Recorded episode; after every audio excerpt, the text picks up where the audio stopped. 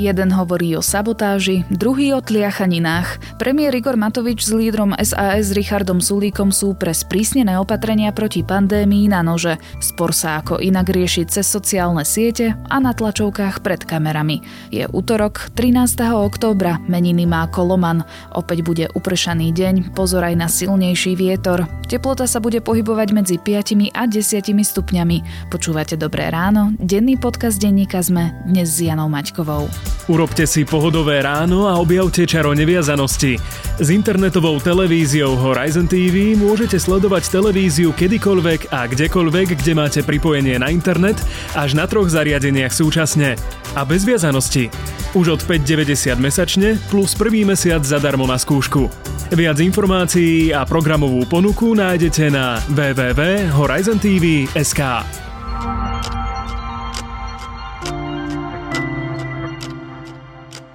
Najprv krátky prehľad správ. Marian Kotleba je v prípade kauzy šekov v hodnote 1488 eur vinný. Špecializovaný trestný súd ho odsúdil na 4 roky a 4 mesiace vo väzení. Rozhodnutie zatiaľ nie je právoplatné. Od dnes platí zákaz zhromažďovania sa pre viac ako 6 ľudí. Viac osôb sa môže stretávať len v prípade, ak sú z jednej domácnosti. Vláda chce zákazom znížiť mobilitu a socializáciu na miestach, kde to nie je nevyhnutné. Od čtvrtka budú zakázané všetky hromadné podujatia, kultúrne, športové aj náboženské. Zatvárajú sa fitness centrá, kúpaliská, wellnessy aj sauny. Reštaurácie a kaviarne budú môcť občerstvenie podávať len v exteriéri alebo ho vydávať zabalené so sebou. V obchodoch bude platiť obmedzenie jedna osoba na 15 metrov štvorcových a seniory majú opäť vymedzené hodiny na nákup od 9. do 11. Európska únia uvalila sankcie na bieloruského lídra Alexandra Lukašenka. Kritizuje, že Lukašenkov režim aj naďalej používa násilie na potlačenie protestov, ktoré vypukli po výsledkoch volieb. Lukašenko včera vyhlásil, že je pripravený vzdať sa časti svojich právomocí a preniesť ich na vládu alebo iné úrady. Počet prírodných katastrof sa od roku 2000 zdvojnásobil v porovnaní s predchádzajúcimi 20 rokmi. Dôvodom sú podľa úradu OSN pre znižovanie rizika katastrof klimatické zmeny. Takmer 7350 katastrof si vyžiadalo 1 230 tisíc obetí a spôsobili hospodárske škody vo výške 2,5 trilióna eur. Viac podobných správ nájdete na zme.sk.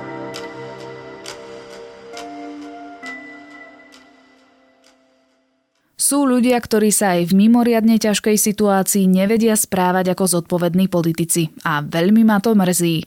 Premiér Igor Matovič takto komentoval Richarda Sulíka s odkazom, že má nulové EQ. Minister hospodárstva totiž v rámci nových opatrení proti pandémii nesúhlasil so zatváraním prevádzok a upozorňoval na likvidáciu ekonomiky.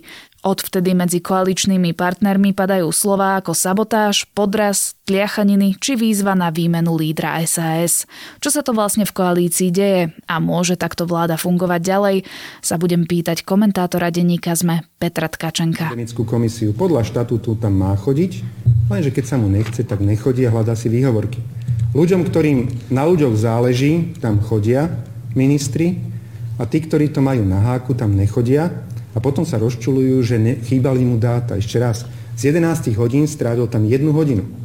Na pandemickej komisii z tých 6 hodín tam 5 hodín boli prezentované dáta. Peťo, vráťme sa úplne na začiatok. Zaseda ústredný krízový štáb a Richard Sulík z neho predčasne odchádza. Prečo? Tak e, my sme tam neboli, takže nemôžeme to úplne bezpečne vedieť, ale z toho, ako to interpretoval vlastne aj Richard Sulík e, a vlastne aj Igor Matovič, to je jedna z mála vecí, na ktorých sa e, zhodli. Teda Igor Matovič ho obvinil ešte z toho, že sa potrebuje ísť nájsť do jednej reštaurácie na Hviezdoslavovom námestí, ktorú tu nebudem menovať. No a Richard Sulík odišiel preto, že sa mu zdalo, že ten ústredný krízový štáb nerozhoduje tak sofistikovane a na základe takých dôležitých a výpovedných údajov, ktoré by ho oprávňovali príjmať také radikálne opatrenia, aké napokon prijal. To znamená, že faktické zatvorenie reštaurácií a, a, a tak ďalej. Jemu teda konkrétne chýbali dáta, že kde sú tie ohniska nákazy, že či v reštauráciách, divadlách, fitness centrách. Vraj teda krízový štáb e, týmito informáciami nedisponoval. Čo ale Matovič potom vyvrátil? Nemyslím si, že by to vyvrátil. On nám najprv povedal, aby sme si to vygooglili, čo je od neho pekná odpoveď. Akurát nie odpoveď od človeka, ktorého si platíme za to, aby nás choval v úcte ako občanov.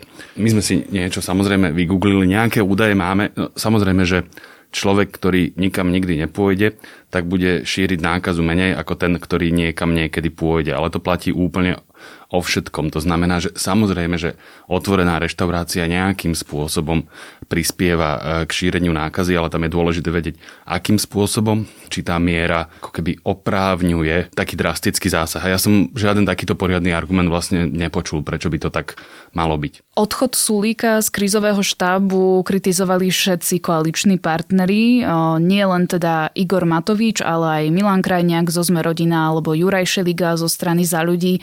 Ale čo povedal vlastne samotný premiér?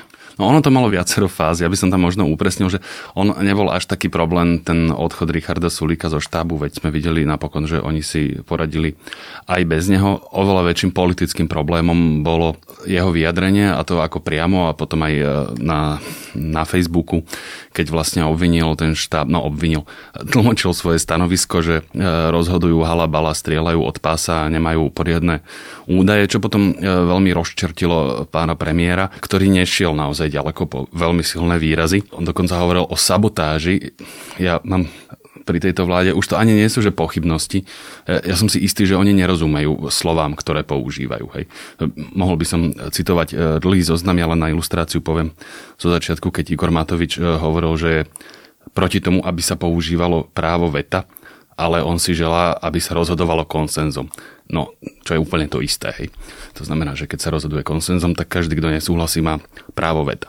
No a teraz, keď hovorí o sabotáži, to je naozaj, ak sa pozrieme do trestného zákona, to je jeden z najťažších zločinov proti štátu, aké vôbec existujú. Som si teraz istý, aká je tam trestná sadzba najvyššia ale ak nie do živote, tak 20 rokov určite. Čiže predseda vlády hovorí, že má vo vláde sabotéra, čo je faktické vyjadrenie nedôvery. Ja by som v takom prípade očakával, že, že takého ministra vymení alebo proste nejaké opatrenie, lebo ťažko potom zase veriť tomu, že tie slová myslí vážne. Hej? A keď to nemyslí vážne a šermuje s takými silnými výrazmi, no nie je to dobré. Na druhej strane Richard Sulik má podľa mňa veľmi eh, hrubú kožu, lebo on už si toho vypočul dosť. Takže a teraz by som nepredvídal nejaké pády vlády a tak, ale tie výrazy sú naozaj veľ, veľmi silné. No a v pondelok pred zasadnutím vlády sa kríza ešte stupňovala, keď Matovič povedal, že v strane SAS eh, by si mali nájsť dôstojnejšieho reprezentanta, ktorý bude túto stranu viesť. To asi nie je úplne bežné, aby premiér vyzýval svojho koaličného partnera k zmene predsedu. Teraz som e, síce hovoril, že by sa nemali ľahko vážne používať silné slova, ale toto som si rozmyslel.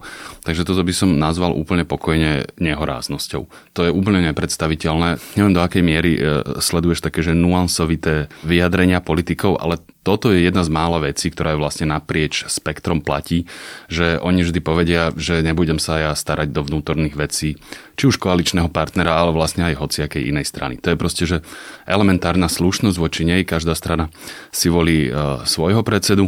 Dobre, Igor Matovič e, môže mať ťažšie toto pochopiť, hej, lebo v jeho strane sa fakticky e, nič nevolí lebo on je súkromným majiteľom, ale toto je, to je vyloženie neslušné. Ja, ja rozmýšľam, ako inak to ešte povedať. Toto by ma ako Richarda Sulíka ako predsedu strany SAS, ale vlastne aj ako stránikov. To by som bral vlastne ako osobnú urážku. To sa proste nerobí. Sulík vlastne na to reagoval, že... Potom, kto bude líder Sasky, rozhodujú členovia SAS v tajnej voľbe na kongrese a myslím si, že tento e, deň, je, alebo táto chvíľa jedného dňa príde. Už som líder Sasky 12 rokov. Po skončení tohto volebného obdobia to bude 15.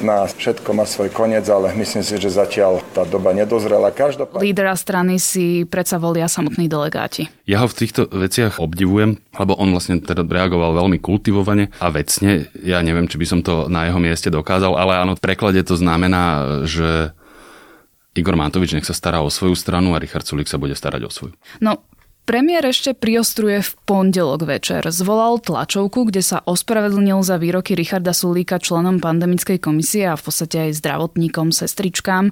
A dokonca citoval výroky Sulíka, ktoré odzneli na vláde, ktoré je vlastne neverejné. Mne osobne táto situácia pripomenula nahrávku e, s Radoslavom Procházkom. Myslím, že viacerí sme si na to spomenuli. Opäť, no, míňajú sa nám slova. Mne to ináč ešte pripomenulo jednu inú situáciu.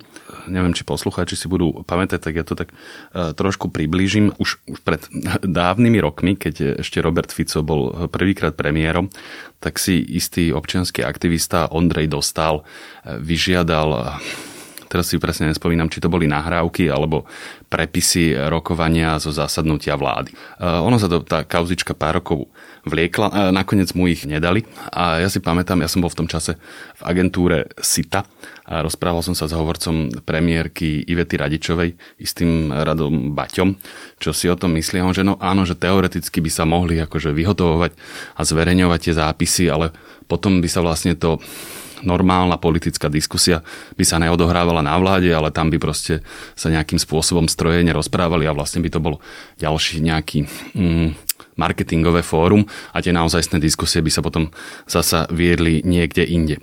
A s týmto politici aj počítajú a podľa toho sa vyjadrujú a preto si myslia, že e, rokujú za zavretými dverami.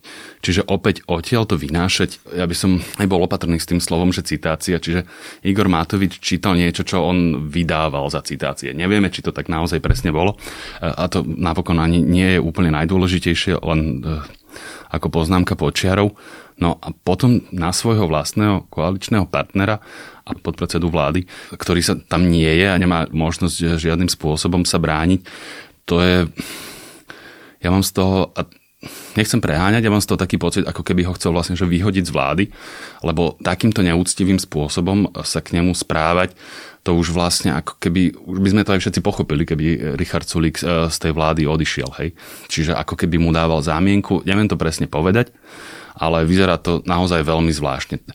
Ešte možno použijem taký e, leškovský obrad, že keby Igor Matovič e, chcel očividným podrazom a hanebným správaním prinútiť Richarda Sulíka, aby odišiel z vlády, tak by to nerobil inak. Na druhej strane Igor Matovič hovorí, že... Kamarátstvo skončilo, ale zodpovednosť káže, aby sme išli ďalej. Máme na starosti a v ťažkej chvíli Slovensko doráňané a musíme ho z toho dostať. Takže... No, Slovensko je príliš doraňané na to, aby sa teraz rozložila vláda a tak musia spolu ťahať ďalej.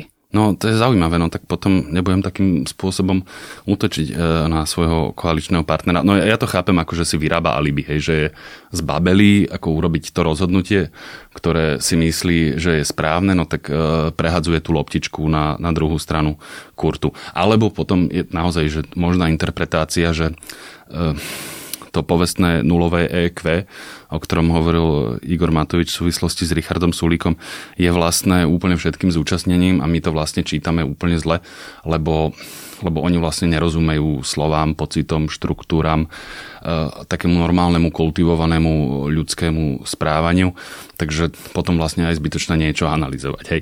Takže ja sa pokúšam predpokladať, že keďže sú to elitní politickí aktéry, že aj uvažujú ako elitní politickí aktéry. Možno preháňam, ale tak skúšam tak uvažovať. Na jar, keď bola prvá vlna pandémie alebo koronakrízy, tak e, tiež tam boli nezhody medzi Sulíkom a Matovičom. Teda konkrétne v tom, že e, Sulík e, kritizoval Matoviča, že sa neskoro alebo pomaly otvára ekonomika a teda dostáva sa do bežných kolají. Vtedy vlastne sa uzmierili a povedali si, že ich vzťah sa podoba talianskému manželstvu. E, to podľa mňa povedal konkrétne Igor Matovič, neviem, či obaja e, sa takto na tom zhodli, ale áno, také slova zazneli. A teraz, akože ono to vyzerá byť že už je aj pomalý rozvod toho talianského manželstva, nie? Hovorím, ak by sme vychádzali zo štandardných pravidel politiky, tak by sme o tom úplne legitímne mohli rozprávať, veď napokon aj rozprávame, akurát tom dodávame tú poznámku počiarov, že toto nie je úplne štandardná politika a štandardní politici osobitne to platí pre Igora Matoviča, takže všetko beriem trochu s rezervou. Ale áno, ako vravíš, za normálnych okolností toto je vyjadrenie nedôvery a vyjadrenie nedôvery v takýchto funkciách znamená, že proste ja s tým človekom nemôžem proste ďalej spolupracovať. Môžeme teda očakávať nejakú rekonštrukciu koalície? To bude strašne závisieť od toho, ako Igor Matovič e, vydrží v tomto nastolenom trende. Mne sa reálnejšie zdá nejaký formát deeskalácie vzťahov, hej, že Igor Matovič si uh, povedal svoje, Richard Sulik to nejako prehryzie a bude sa usilovať o niečo iné, napríklad e, na tých kompenzačných opatreniach vydúpať čo najviac, aby bol ako keby šampiónom tých podnikateľov alebo ich obhajca, tých e, poškodených. Ale ak tomu nedôjde, nenastane tá deeskalácia vzťahov a Igorovi Matovičovi naozaj z najrôznejších dôvodov e, pôjde o to, aby, aby ponížil alebo dourážal svojho koaličného partnera, podľa mňa jemu v nejakom okamihu nezostane iná možnosť len e, vlastne reagovať rovnakou mincov, čo napokon by malo viesť e, k nejakému formátu rozchodu. Mm. Dokázala by táto vláda Igora Matoviča dovládnuť bez SAS? Na teraz v zásade bez problémov, lebo SAS tá väčšina by sa vlastne zrazila síce pod ústavnú väčšinu, tá koaličná, ale stále by to bola veľmi, veľmi pohodlná väčšina. Takže ale podľa mňa to je veľmi predčasné takto uvažovať. Na jednej strane tu máme Igora Matoviča, ktorý prirovnáva Sulíka pomaly k Marianovi Kotlobovi. Hovorí, že jeho vinou tu budú ohrozené tisíce životov a ľudia začnú brať opatrenia na ľahkú váhu. Na druhej strane Sulík hovorí o pandemickej komisii aj o ústrednom krízovom štábe ako o diskusiách o tliachaninách. Kto vyjde z tejto pandémie politicky ako víťaz? Ak by som si mal vybrať e, z týchto dvoch e, pánov, tak by som si, a teraz špeciálne podotknem, že to nie je ako nejaká, e, že čo si želám, ale, ale čo si myslím, ja by som skôr typol Richarda Sulíka. Pretože tie opatrenia naozaj a teraz nechcem diskutovať o tom, či oprávnenie, neoprávnená, tak, ale tie opatrenia naozaj mnohým ľuďom veľmi zajedno lezú na nervy, čo je pochopiteľné. Pandémia nebola vymyslená preto, aby nám varila kávu a podržala dvere. Ona proste je nepríjemná vec, dokonca ani nebola vymyslená. A čo je oveľa horšie, je, že oni prichádzajú o, o, o svoje živobytie, o, o, o nejakú životnú istotu a tak ďalej. No a Richard Sulik je ten, ktorý im hovorí, že to nemusí byť až také zlé. To znamená, že oni je, je vlastne inštinktívne sa človek skôr podľa mňa primkne k tomuto. No a ten špecifický štýl Igora Matoviča, lebo v krízach je vlastne normálne, že ľudia sa primknú k premiérovi, prezidentovi, k niekomu, ale Igor Matovič a, a to aj vtedy, keď e, napríklad príjmajú že nepopulárne rozhodnutia, ale keď je to dobre vyargumentované a odkomunikované, tak ľudia vedia znášať všeličo. Iba, že Igor Matovič keď som hovoril o tej komunikácii a argumentácii.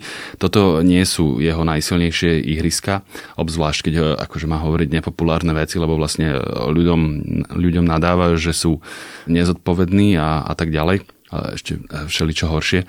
To im nie je príjemné až takým spôsobom, že u nich preniká na povrch e, také tie emócie, ako je hnev a zlosť čo k ministrovi hospodárstva nebudú až tak cítiť, preto si myslím, že skôr Richard Sulik by mal byť e, politickým víťazom tohto boja. Chcem povedať, že premárnili sme leto. Ja som na vláde opakovane navrhoval, aby sme zabezpečili v čase, keď bol kľud, aby sme zabezpečili čím dôslednejšiu kontrolu na hraniciach. V čase, keď my sme tu mali nula nakazených alebo troch nakazených denne, viac ľudí sa vyliečilo ako infikovalo. V tom čase bolo úplne jasné, že ak tá druhá vlna príde, tak príde zo zahraničia. Nekonali sme, v poriadku, nemá zmysel plakať nad rozliatým liekom, ale nemá ani zmysel teraz podliehať panike a začať zatvárať hlava, nehlava a nepremyslene a bez potrebných dát.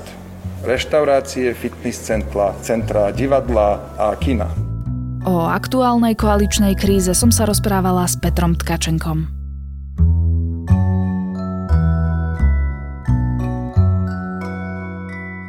Možno ste už o ňom počuli, minimálne ste ho mohli zaregistrovať ako nomináciu na Oscara či Zlatý Globus. Jojo Rabbit je vojnová dramédia, ktorá zobrazuje život chlapca v nacistickom Nemecku. 10-ročný Jojo je oddaný ideológii Tretej ríše, no zrazu je konfrontovaný so židovským dievčaťom, ktoré ukryla jeho mama v podkroví. A vo vzduchu vysí otázka, či ju ako správny člen Hitlerovej mládeže udá, alebo sa s ňou zblíži. Film nájdete na HBO a naozaj sa ho oplatí pozrieť. To je na dnes všetko. Počúvali ste Dobré ráno, denný podcast denníka sme dnes s Janou Maťkovou. Do počutia zajtra.